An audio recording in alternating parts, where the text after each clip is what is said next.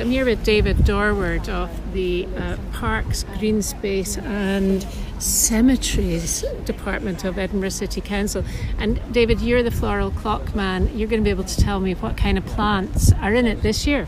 Okay, we use a, a variety of different succulents and uh, annuals. So we have Begonia semperflorens, Pyrethrum golden moss. We use different varieties of echeverias and several different varieties of sedums. We have alternanthera this year and uh, some thymes and uh, that's really the kind of the basis of, of the design this year. So it's quite different this year because usually it. I'm, I'm going to tell you, it, it's usually a lot more colourful. Are the colours yet to come out, or is this how it's going to be? Uh, the colours have yet to come out. The, the begonias are still to, to come into flower. They've only been planted a, a week or so in the ground, so sort of come mid July, I would think they'd be the, the background would be looking at its best.